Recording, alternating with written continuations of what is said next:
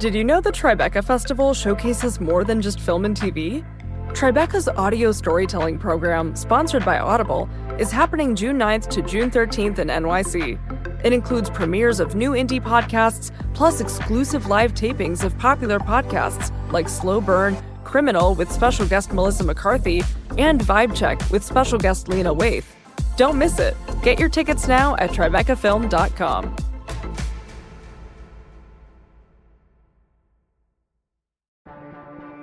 Get ready to laugh out loud at the Tribeca Festival, June 5th to June 16th in NYC. Experience hilarious talks, comedy specials, and feel good films with your fan favorite comedians like Hannah Einbinder, Judd Apatow, Neil Patrick Harris, Tig Notaro, and more. You have to be there. Get your tickets now at TribecaFilm.com.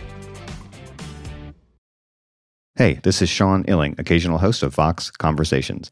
But I'm here today to introduce an episode hosted by NPR journalist and WBEZ podcast host, Aarti Shahani.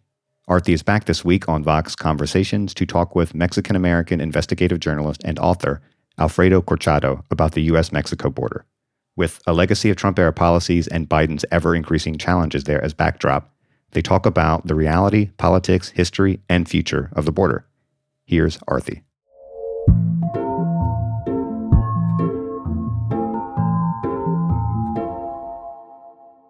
The border. I say the border, and you immediately know I am not talking about the US and Canada.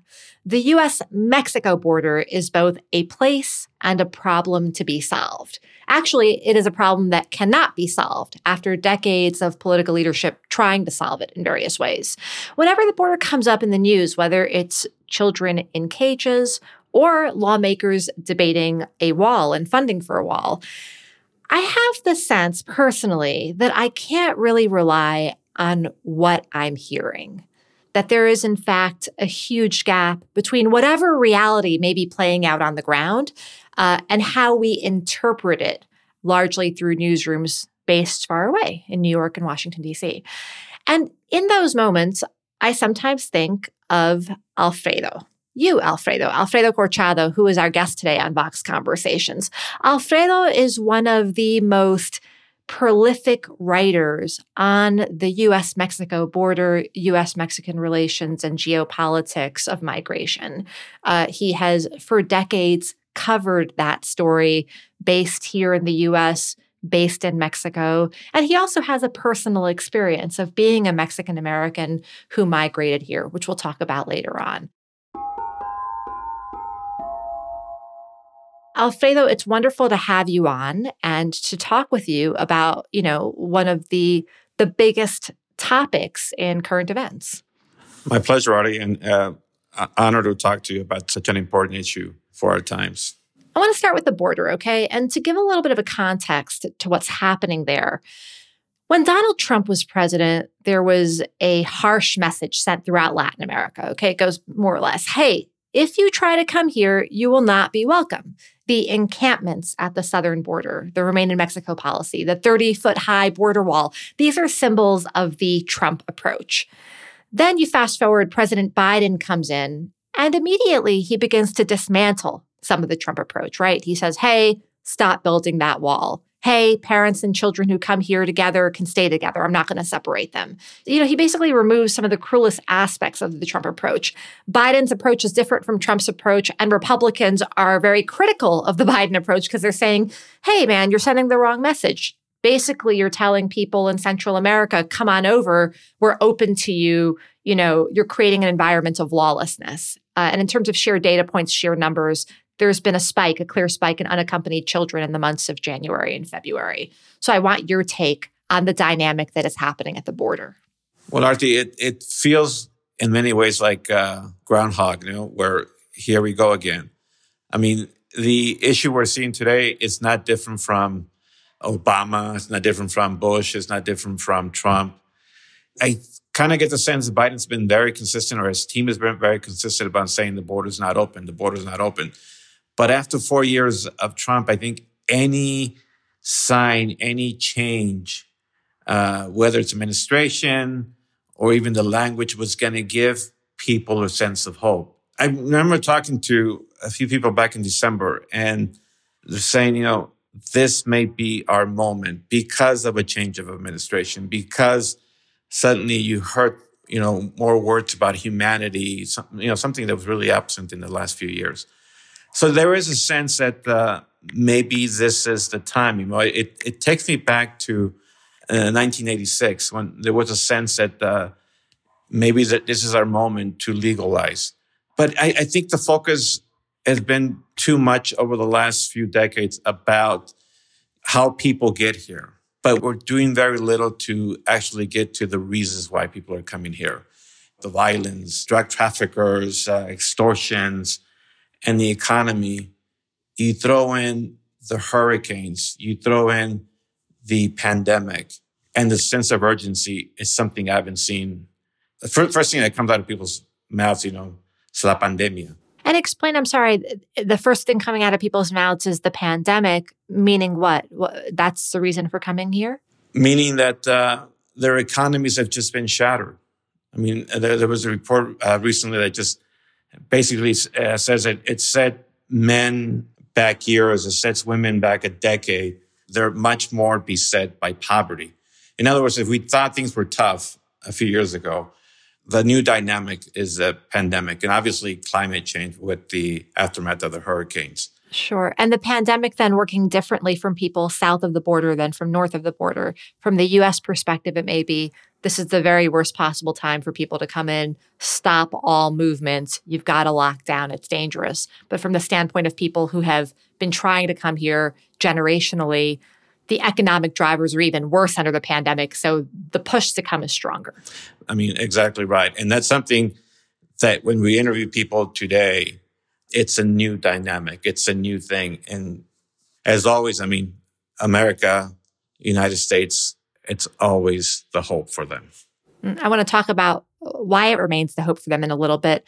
Uh, first, I want to ask you there's a term that we throw around a lot, okay? Secure borders. And secure borders, when I say it, it, it sounds like a desirable thing, like a common sense value. Wouldn't you want a secure border as opposed to an insecure one? From your vantage point, is that a goal? Is it an achievable goal? I mean, so much of your reporting challenges the very concept of it. You know, if anyone wants secure borders, it's actually the people who live on the border.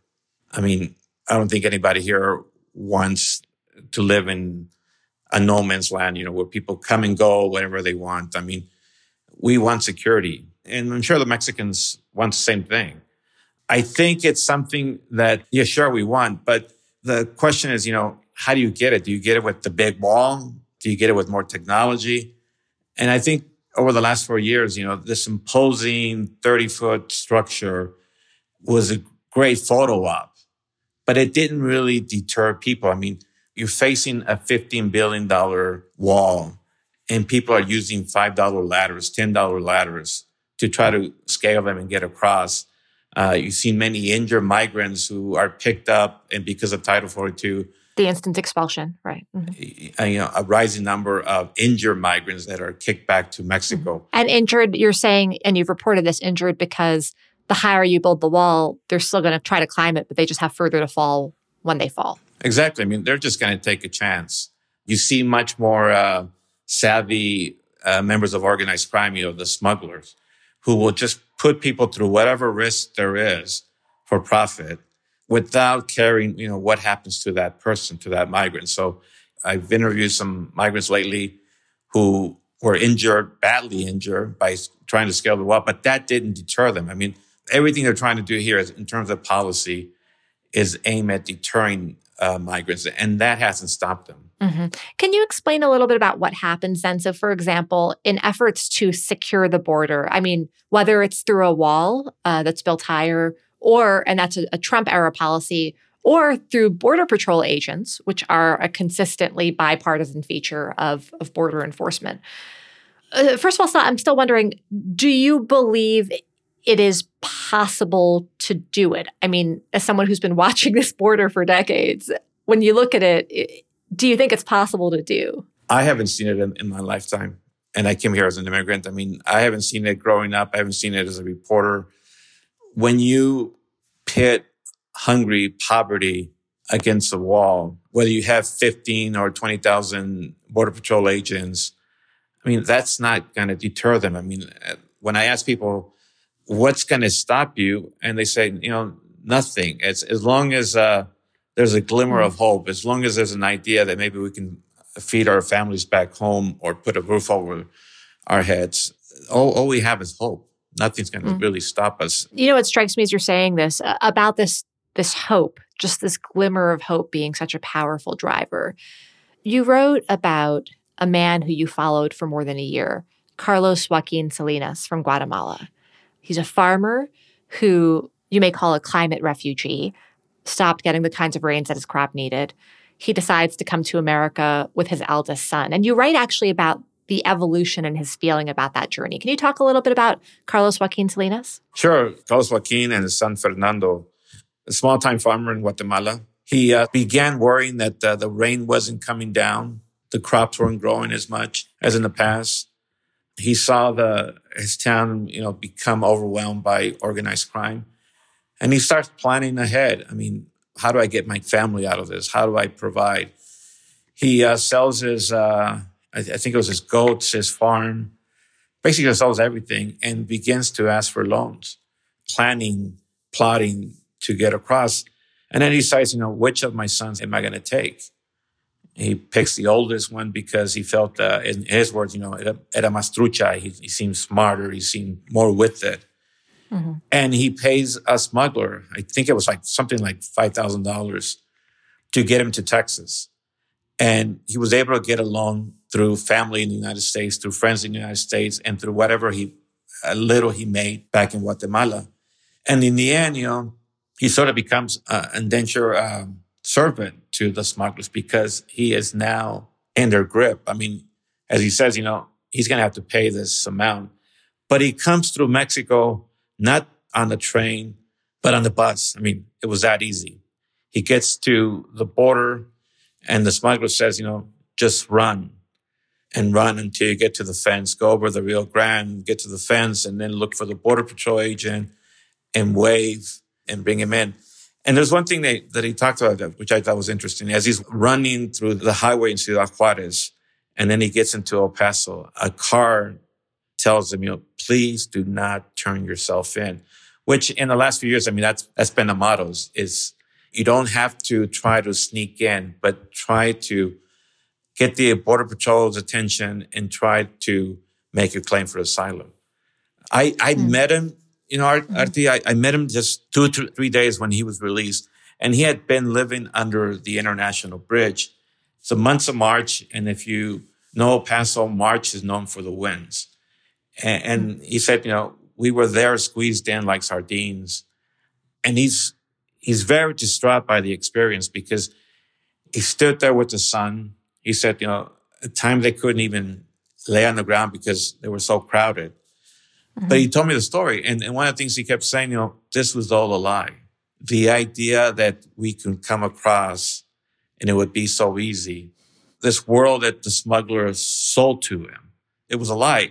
And at that time, I mean, something that struck me about your reporting and his story is I thought to myself, what migrant in the year 2019 would think, oh, I'll get to America and I'm going to be welcomed with open, open arms? I mean, to me, talk about like information asymmetry. I was like, I, I, didn't understand that. I literally did not understand how he could think. Well, that's, would, that's a really good point because I mean, it kind of tells you the kind of marketing that these smugglers are using. I mean, there's, they're much more sophisticated in, in using social media. There's some videos that if you look in social media of smugglers who are actually coming in and like a video they make of themselves and said, this is how we got from Guatemala into Mexico. And someone like a tour guide. And they believe that. I mean, that's what they see. But I think at least this person, I mean, in the first few months, he kept kicking himself. He said, look, I am so much in debt that I can't look back. But if I could do it all over again, I wouldn't have done this. I, I regret the decision I made. I didn't want to come.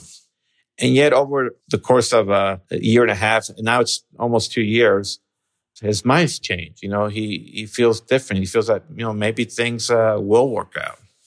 Mm-hmm. And specifically because he's making more money than he could have back home. His eldest son, who's with him, is in school and seems to be doing well because he's seeing glimmers of hope. Exactly. Because of that thing called hope.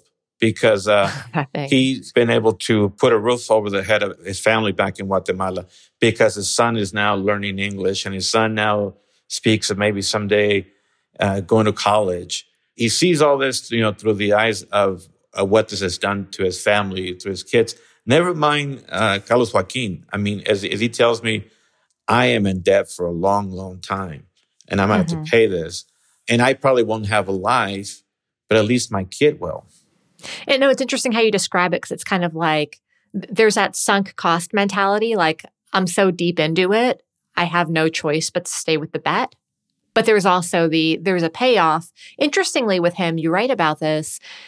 He brings one son with him, but he leaves two behind his wife falls into alcoholism and a relationship with somebody else. His family back home is falling apart. And I think that that's an aspect of the migrant journey we don't tend to discuss, but is certainly meaningful, which is that you don't just sacrifice for your family, for your kids, for a better future, but there's also sacrificing some of the kids who can't come with you. Exactly. I mean, his whole family back in Guatemala, it's been torn apart. He has very limited communication when he does talk to them, you know, it's usually the weekend. I mean, you know, the interesting thing about Carlos Joaquin is he also has seen the hypocrisy in the United States, where it was so difficult for him to get across. But once he gets to North Texas, suddenly he has job offers from Oklahoma. He has job offers from Nashville. And lately, he's, you know, he's, he's got an offer from North Carolina. And it's always more and more money. And he says, you know, they don't really want us. I mean, why is it that when we get here, I mean, the, the demand for him is, is so great. He said to me last time, you know, the only day I, I get off is really Sunday afternoons because during the week he's got his regular job, but on, on the weekends and Saturdays, he's working at, um, at a stand or he's working, you know, cutting grass or doing roofs. I mean, there's always a job uh, for him. And so when you then to loop back to my previous question about secure borders, I mean, like I'm not saying you would or wouldn't want to advise political leaders on this front, but like when you think about like, hey man, hey woman, you want to secure the border, this is how you do it. It sounds to me like you sort of trace it back to economics and labor. Economics and, and the security question. I mean, those are big, big deals. I mean, I've been to uh, neighborhoods in Honduras and Guatemala or throughout Mexico where you have regions, basically regions of silence where journalists don't really write about that or where you know it's the organized crime who controls these places. I mean, mm. a lot of these governments have basically lost control over certain regions, either because they're outgunned or because of corruption. You know, they're, it, they're all in it together. So you you get the sense of desperation, the sense of anxiety, the sense that you know we have to get out of here. And yes, you know, in, in the case of, of Carlos Joaquin and so many others, you had to make that difficult decision which of my mm-hmm. kids will be able to get ahead and at what cost. Let's take a quick break. But when we're back, Alfredo mentioned smugglers. And in his work as an investigative journalist on the border, I think of him as a sort of smuggler anthropologist. So I'm really curious to know what do DC policies look like from the point of view of smugglers and drug cartels? Was the Trump era bad for business, or did it actually improve it? That's after the break.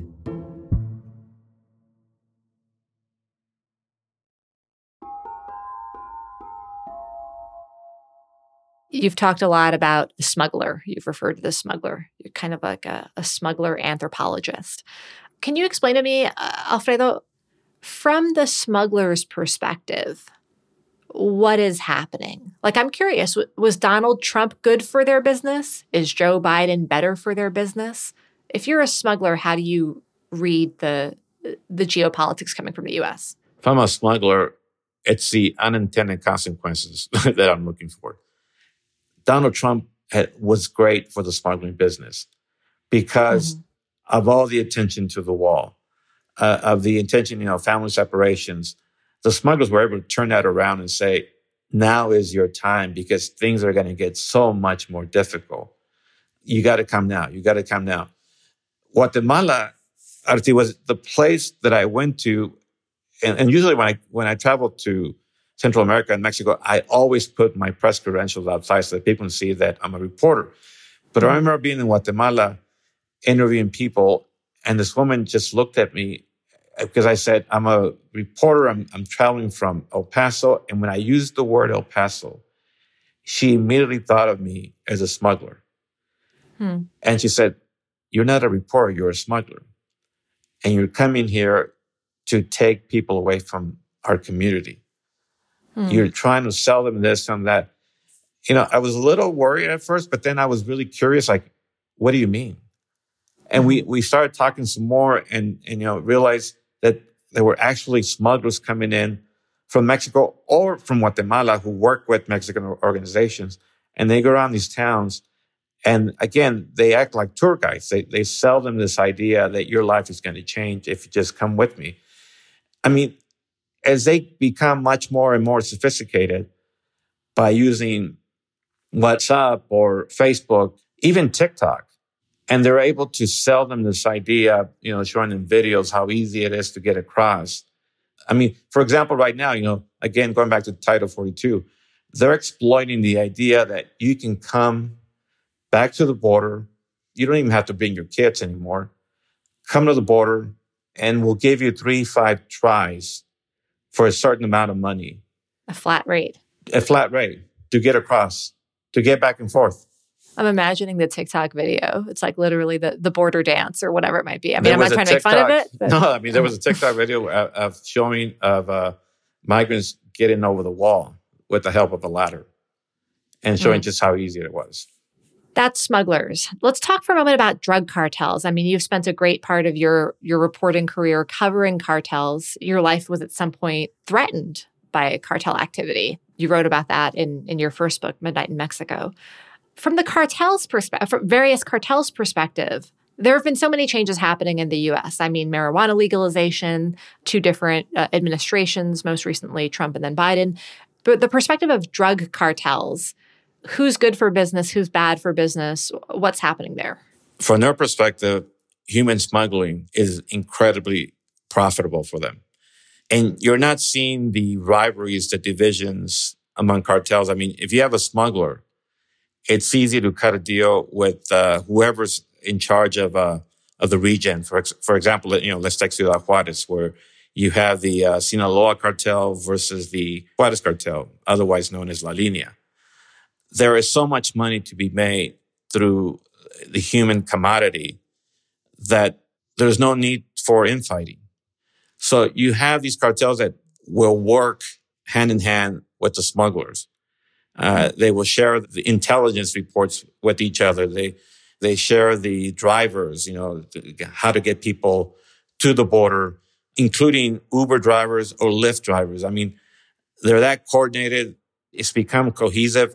I've been looking to see, you know, when does the uh, infighting, when do the guns come out between cartels over smuggling routes?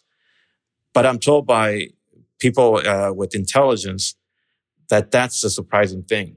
There is so much money to be made that there's no need to fight each other. And I'm sorry, with the cartels involved in the smuggling, because they've made smuggling their add-on business or because they're riding off of the smugglers to to get people crossing to bring drugs along with them like how, how does that work uh, both i mean it, you have cartels who will charge a smuggler to operate in a certain route in exchange for also allowing certain migrants to put uh, hard drugs in their bags whether it's fentanyl cocaine or something else you know uh, a pot is no longer such a big deal, but these hard drugs are. So it works for them. I mean, there's money to be made by crossing people across, uh, you know, over the border or by the smugglers renting out, if you will, paying a, uh, a franchise price to use a certain part of, of, the border region. I'm sorry, a franchise price? I don't understand.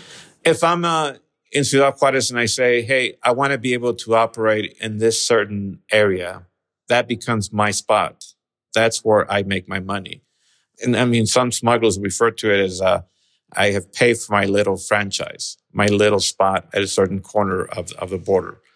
I mean, it's again, it's so profitable for the uh, cartels, you know, because it, again, if you're smuggling drugs and those drugs are confiscated, you lose that shipment.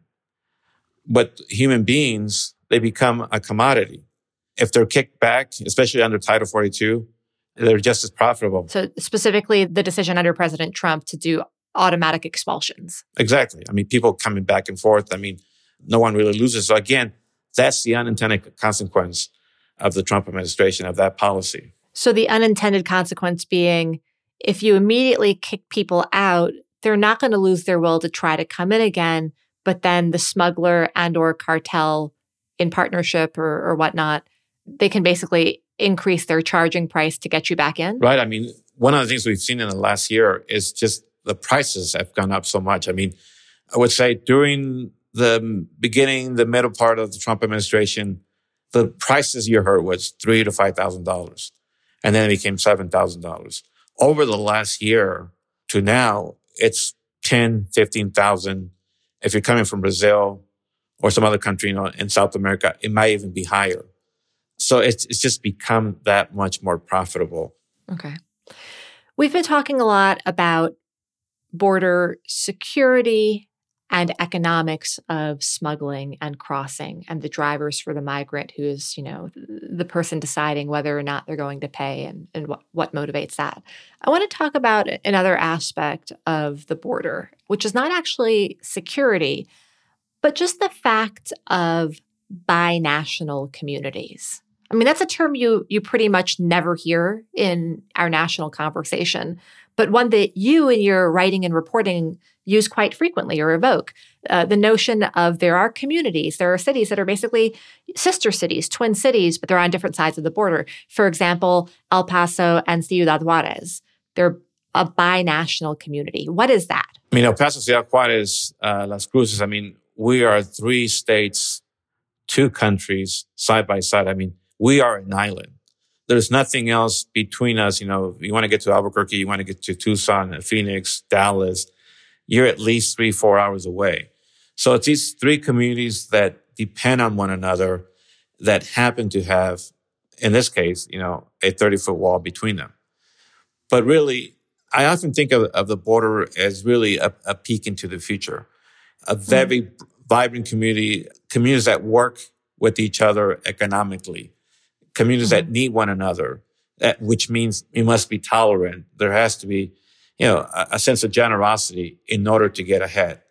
I don't think El Paso would survive much without Ciudad Juarez or vice versa. You have uh, more than 100,000 people, Americans, uh, either permanent residents or U.S. citizens, who work in Ciudad Juarez or who work in Chihuahua or who live in Chihuahua and in Texas. I mean, there are communities that, that go back and forth.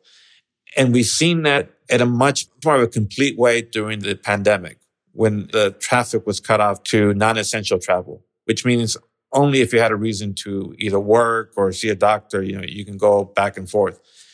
And, and the end result of that is you have so many neighborhoods right along the border that are really hurting economically because one side or the other is not being able to cross again let's let's talk about the COVID impact of a binational community in a moment. I, I do want to go there, but just sort of establish the concept. So you're saying that, you know, for example, there you've got hundred thousand Americans that need to get into Juarez or Chihuahua regularly for work or because they actually happen to live there. That that fact of people having to go back and forth in both directions, you know, tens of thousands of people a day. Is that fair to say? Yeah, thousands a day, either to school or to work or as a family Mm-hmm. So, what can the fact of this binational community teach us about how we should be managing the border? A lot of, I mean, if you talk to people on the border, you know, it's uh, especially now with the vaccination, it teaches you you have to have empathy, compassion for each side, a, a sense of mutual understanding, a sense of being able to help each other in order to exist and to thrive. Because Right now, for example, about 25% of the El Paso population is, is getting vaccinated. In Ciudad Juarez is less than 1%. They know that they can't really move forward without one another. They can't literally uh, move healthy without, you know, both sides being vaccinated. Like El Paso needs people in Juarez to be healthy and vaccinated for El Pasoans to resume their normal interactions with. Et cetera. I mean, Texas has just lifted the mandate for face masks and said, mm-hmm. you know, mm-hmm. open 100%. that news in Ciudad Juarez was really shocking and really scary because suddenly you might have Americans going into Ciudad Juarez with this attitude, with this, with this sense of, I don't have to wear a face mask anymore. And, and so they're, they're very scared. So what does that mean for their own health? When vaccinating Juarez or other border communities may not happen till 2022 or late into 2022. So mm-hmm. there is um, much concern about that. Okay, we're going to take another short break, but when we come back, hearing about the complicated dynamics of the border, the fact of binational communities, people who live there, it all makes me wonder is the border a problem that cannot be solved? Is the real problem that we've been using the wrong set of tools? That's after the break.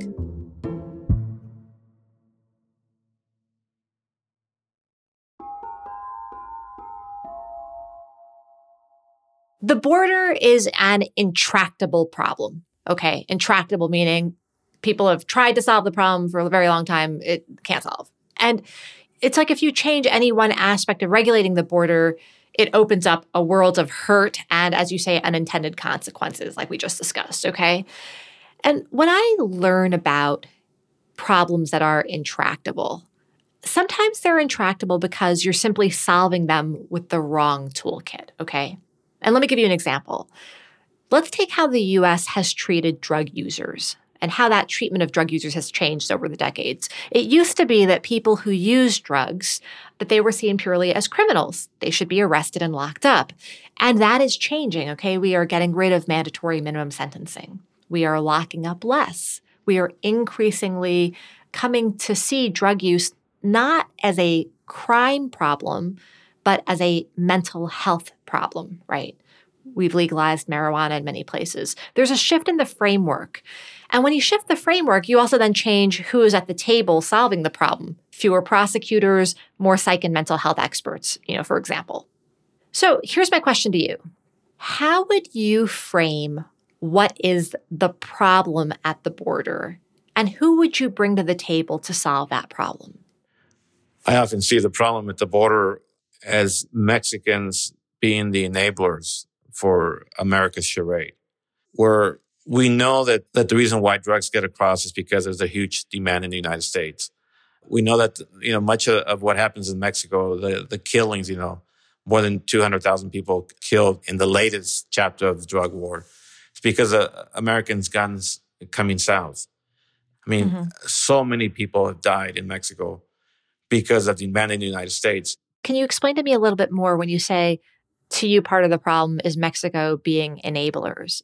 How do you solve that problem? I don't know that you can. I mean, the United States is obviously, you know, as a superpower here and they can change the dynamics. I mean, we saw that so well under President Trump, you know, and bullying Mexico to do this and that. And, and Mexico basically trying to stay afloat. I mean, their economies are so intertwined that Mexico is often at a huge, huge disadvantage. So what do you do? I mean, you basically become the enabler. You basically kind of go along with whatever the United States is doing, even though what they're doing in the end is going to put your population very much at risk. And, and that's something that I often get whenever I talk to Mexican officials or, or the population in general, you know, just how they see the United States essentially bullying them into this position or that position. Uh, and, and, you know, especially over the last few years, I mean, you, you saw the charade in the United States. I think we lost a lot of the moral authority and Mexicans really began to see through that. I mean, as a journalist, I mean, and this is the wee tricky part because in this sense, the Mexican side of me, you know, we would look to the United States as a way to how do we protect our journalists? How do we protect uh, freedom of expression? And for a country like Mexico that's trying to become a more solid democracy, the United States was the example. Obviously, mm-hmm. what we saw in the last four years, whether it's uh, journalists, it's suddenly the enemies of the people, the fake news. I think not just Mexicans, but people throughout the world and people in Latin America saw that as, you know, is this really what we want to become? I mean, I remember going through Mexico as I cover the uh, the drug war, always with my credentials and always telling my colleagues, you know, Mexico is one of the uh, most dangerous countries as a journalist. I mean, to cover stories. Again, you know, we have regions of silence.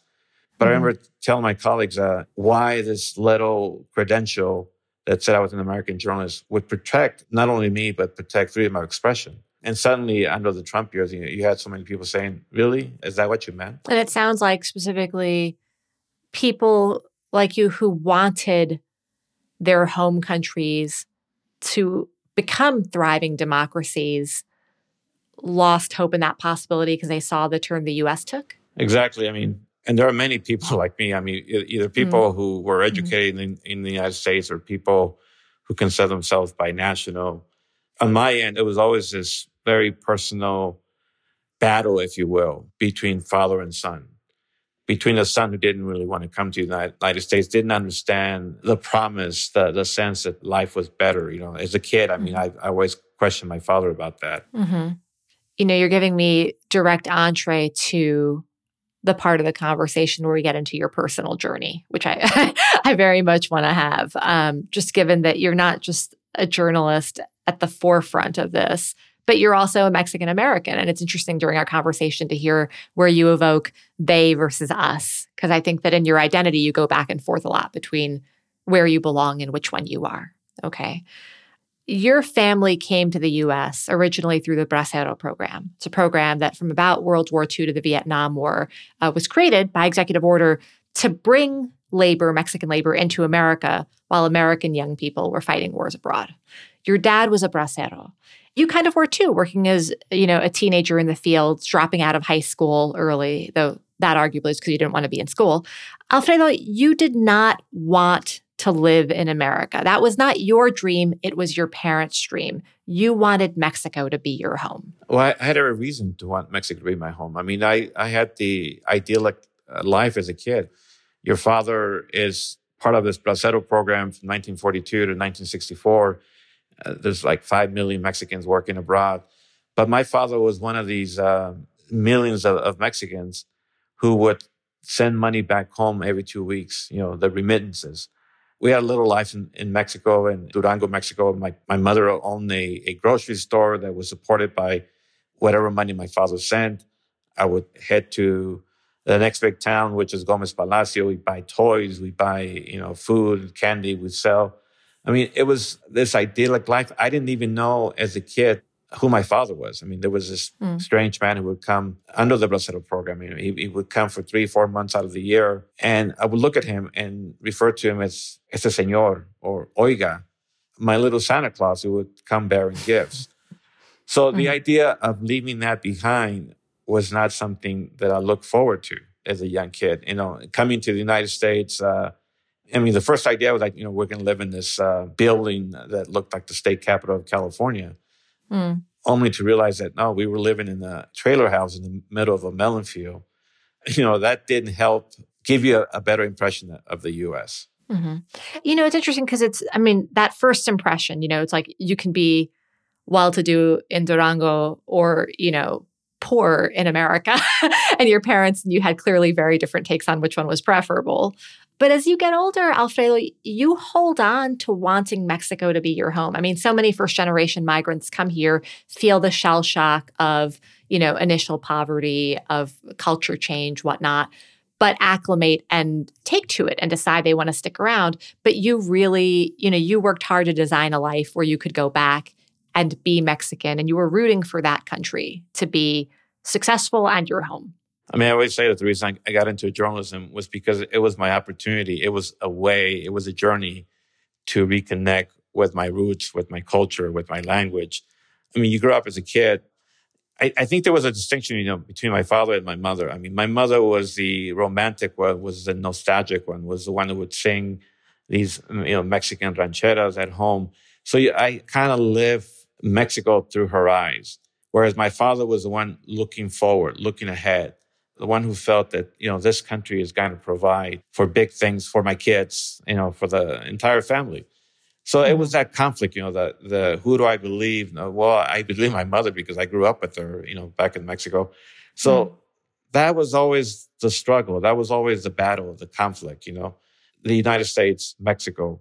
And and what did i leave behind? What did i miss behind? I mean i mean that was really the concept between midnight in mexico was the the kid with this romantic notion who your first yeah who goes back home and it's nothing like the way you imagined it. No, you write really movingly in that book. I found it to be utterly gripping and page turning. You write about that kid who then becomes that adult, who then becomes that Wall Street Journal reporter, who goes back and it's like you you're really rooting for the country. You're the guy who's constantly preaching to other people, no, democracy is coming. It can come. It's like you know, you have that faith. And then you arrive at a turning point where you where you actually seem to lose hope in that. It's like whiplash, you know. you find hope and then you lose it. I mean, one reason why I resisted going to Philadelphia, going to the Wall Street Journal for so long was the idea that I was living on the border, the idea that there was a revolution in Mexico. You know, there was, there was a chance for an opposition party to take over power in Mexico, and then you would see the, the beginnings, the formings of a democracy. I mean, that was back in the late 80s, early 90s. Here we are in 2021. I mean, you realize that it's not always going to work out that way, you know, the way you imagined it. And you're seeing it through the eyes of an American. This very difficult stage of, of questioning your own institutions. And you begin to see, you know, just how difficult, the difficult journey for Mexico to build its own democratic journey. I think that's why I'm so drawn to the border because mm. it's here mm. where you really don't have to choose between one country or the other. You built your own little community right on the border. Mm. You just have to acclimate to the 30 foot wall that's that's dropped somewhere in some part of it. Uh, yeah, that's that's heavy. Sometimes I, I drive along the border and I say, you know, how the hell are they going to try to separate us, us from them? It's just not going to happen. Not with the 30 foot wall. I mean, as Carlos Fuentes said, I mean, it's this wound that's been drawn between us as two nations. But you say, how the hell are they going to separate us from them? It's not going to happen. Why? Because we're one family. Because we depend on one another. Because if we're going to, you know, move forward, we have to lift the others. You know, walls not it's not going to separate us. You know, even today, if you talk to people on the field, you know, uh, the U.S. law enforcement officials on the field, they will tell you, you know, the wall was one of the biggest mistakes that the Trump administration ever made. You know, something that that became a, a, quiet conversation between me and, and a handful of friends. I want to share with you. When Trump referred to certain places as quote unquote shithole countries. Okay. Uh, this is not something, that, you know, I publicly tweeted in any way, but like him calling certain places shithole countries, it stung for some of us because a lot of us really do have love for back home. We're rooting for back home and we're disappointed by back home, wherever that may be, all mixed up into one.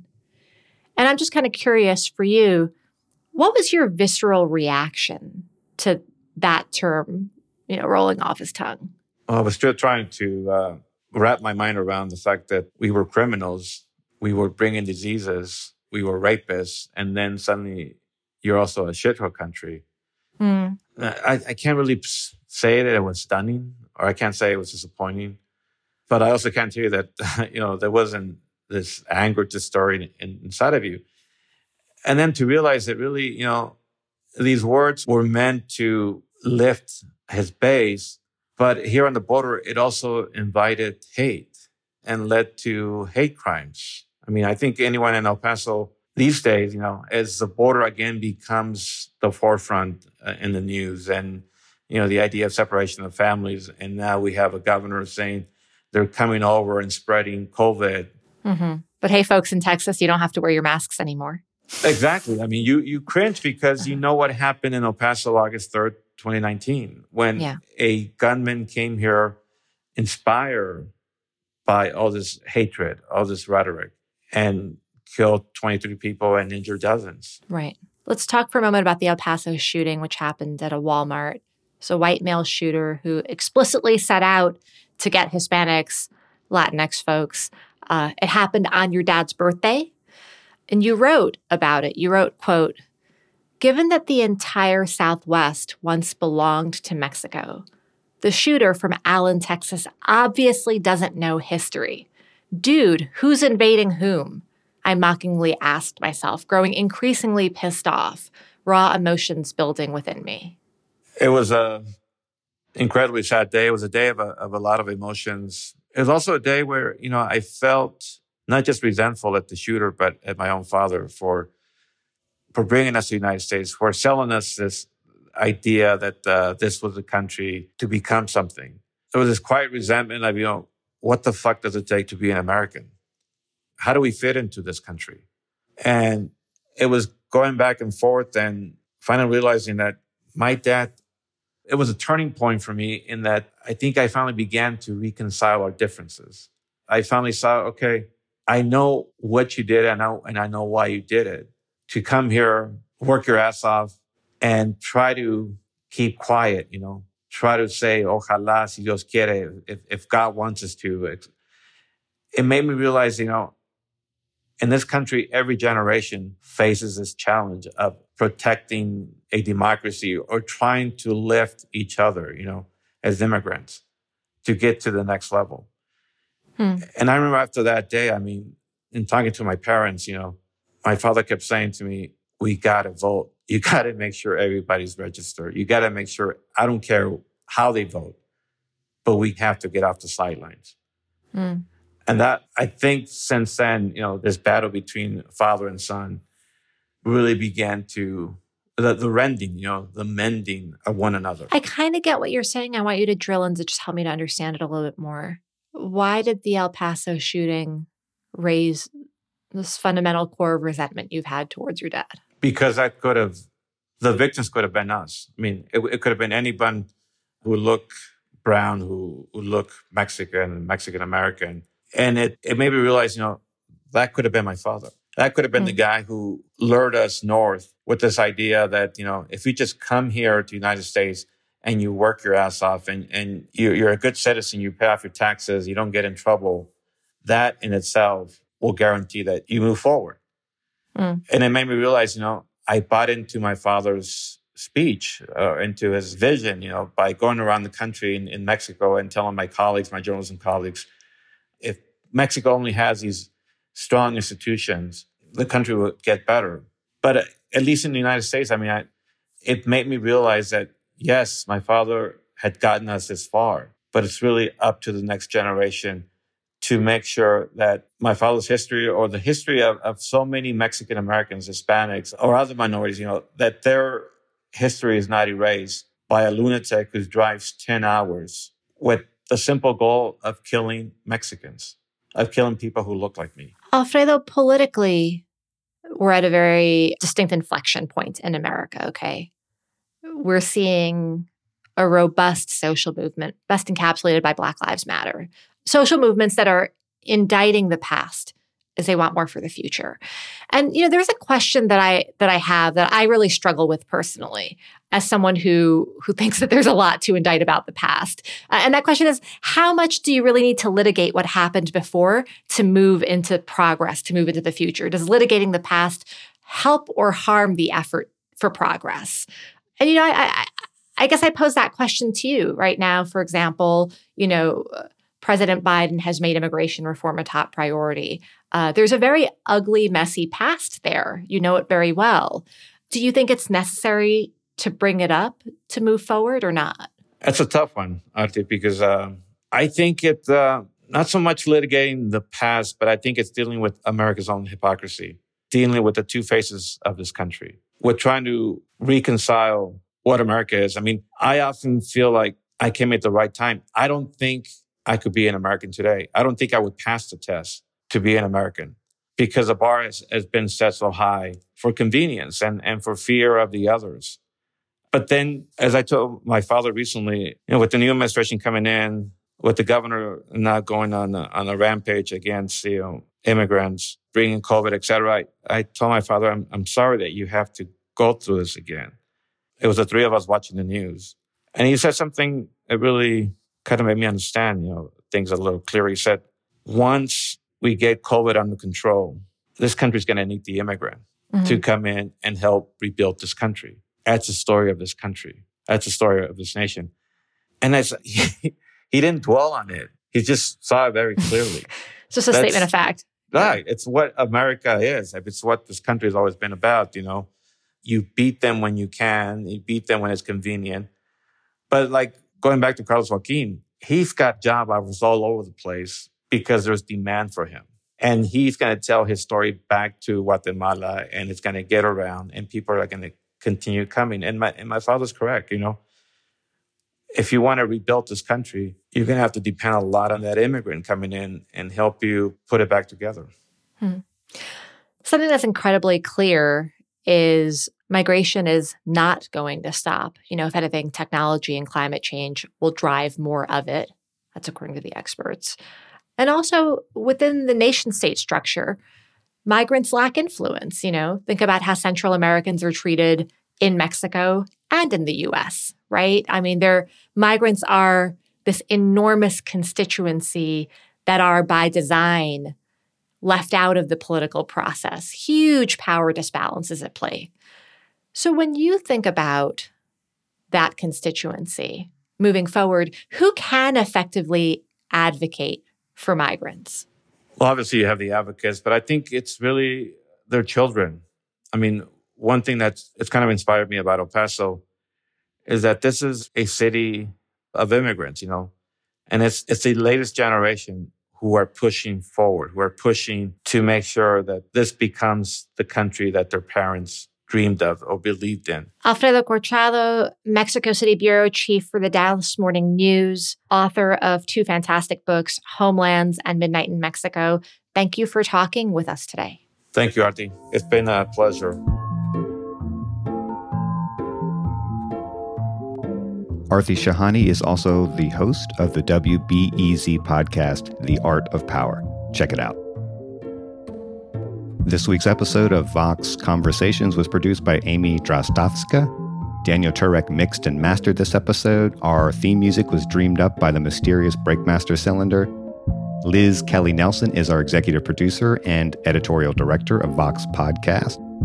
If you like the show, let us know. Room for improvement, we want to hear that too. We're curious to know what you think, what you want more of, what we can improve. And if you have ideas for future guests, guest host, or topics, send us your thoughts at voxconversations at vox.com.